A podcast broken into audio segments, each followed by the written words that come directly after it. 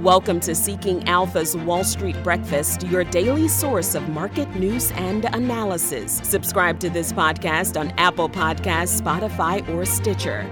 Good morning. Today is Tuesday, July 5th, and I'm your host, Julie Morgan. Our top stories tariffs, and Bezos versus Biden, and later, Exxon, Vauld, Scandinavian Airlines, and Tesla.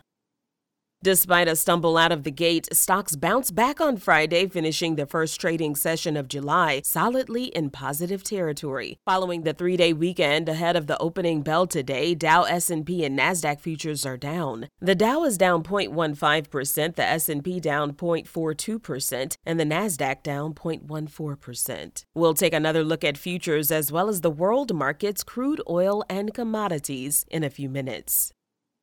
Our top stories Chinese tariff relief appears to be back on the table at the White House as the Biden administration continues to confront red hot inflation readings. Some economists have found that Chinese exporters generally did not lower prices to keep their goods competitive, meaning U.S. importers pass the duties on to American consumers. Others say the move would not target inflation at its core and would do little while rewarding an authoritarian government. Reports suggest that a rollback on tariffs could come this week, though a decision is not final and any announcement could be postponed. Possible steps include lowering duties on several categories of consumer goods, ranging from clothing to school supplies. The administration has been divided over this matter.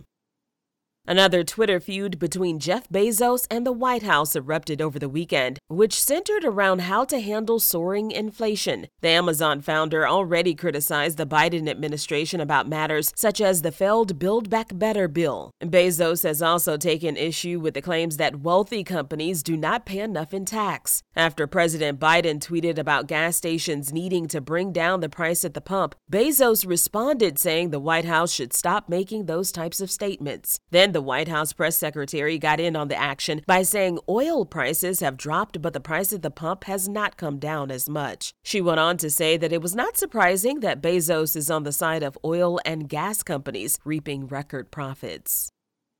Now, a word from Seeking Alpha. Seeking Alpha's 4th of July sale. Celebrate your financial independence with 50% off Seeking Alpha's premium membership.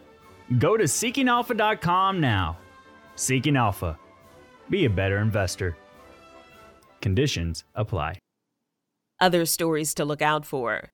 First, an update to a story we told you about last week. ExxonMobil said the workers' strike has ended at its Esso refinery in southern France, and units that were shut down are being restarted, although it's not clear if a labor deal has been reached. The walkouts began on June 28th with workers demanding higher wages to cover inflation.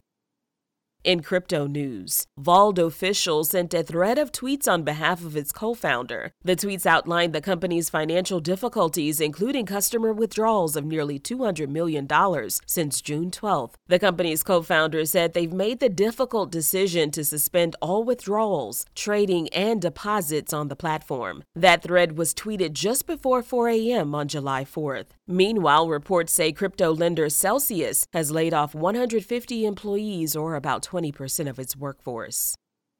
Scandinavian Airlines has filed for bankruptcy in the United States. SAS will continue to fly, but they're also dealing with a pilot strike, and the pilot strike will affect its schedules.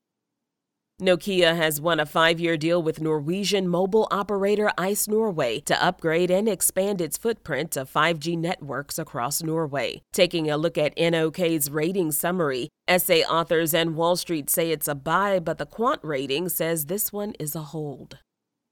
A survey says inflation is changing how consumers pay and what they're buying. 11,000 consumers in North America, Latin America, and Europe were surveyed by PaySafe. 44% said they've changed their spending habits in response to inflation. Of that number, 40% said they shifted towards methods that allow them to track spending more accurately, and 21% said they're avoiding buying anything on credit.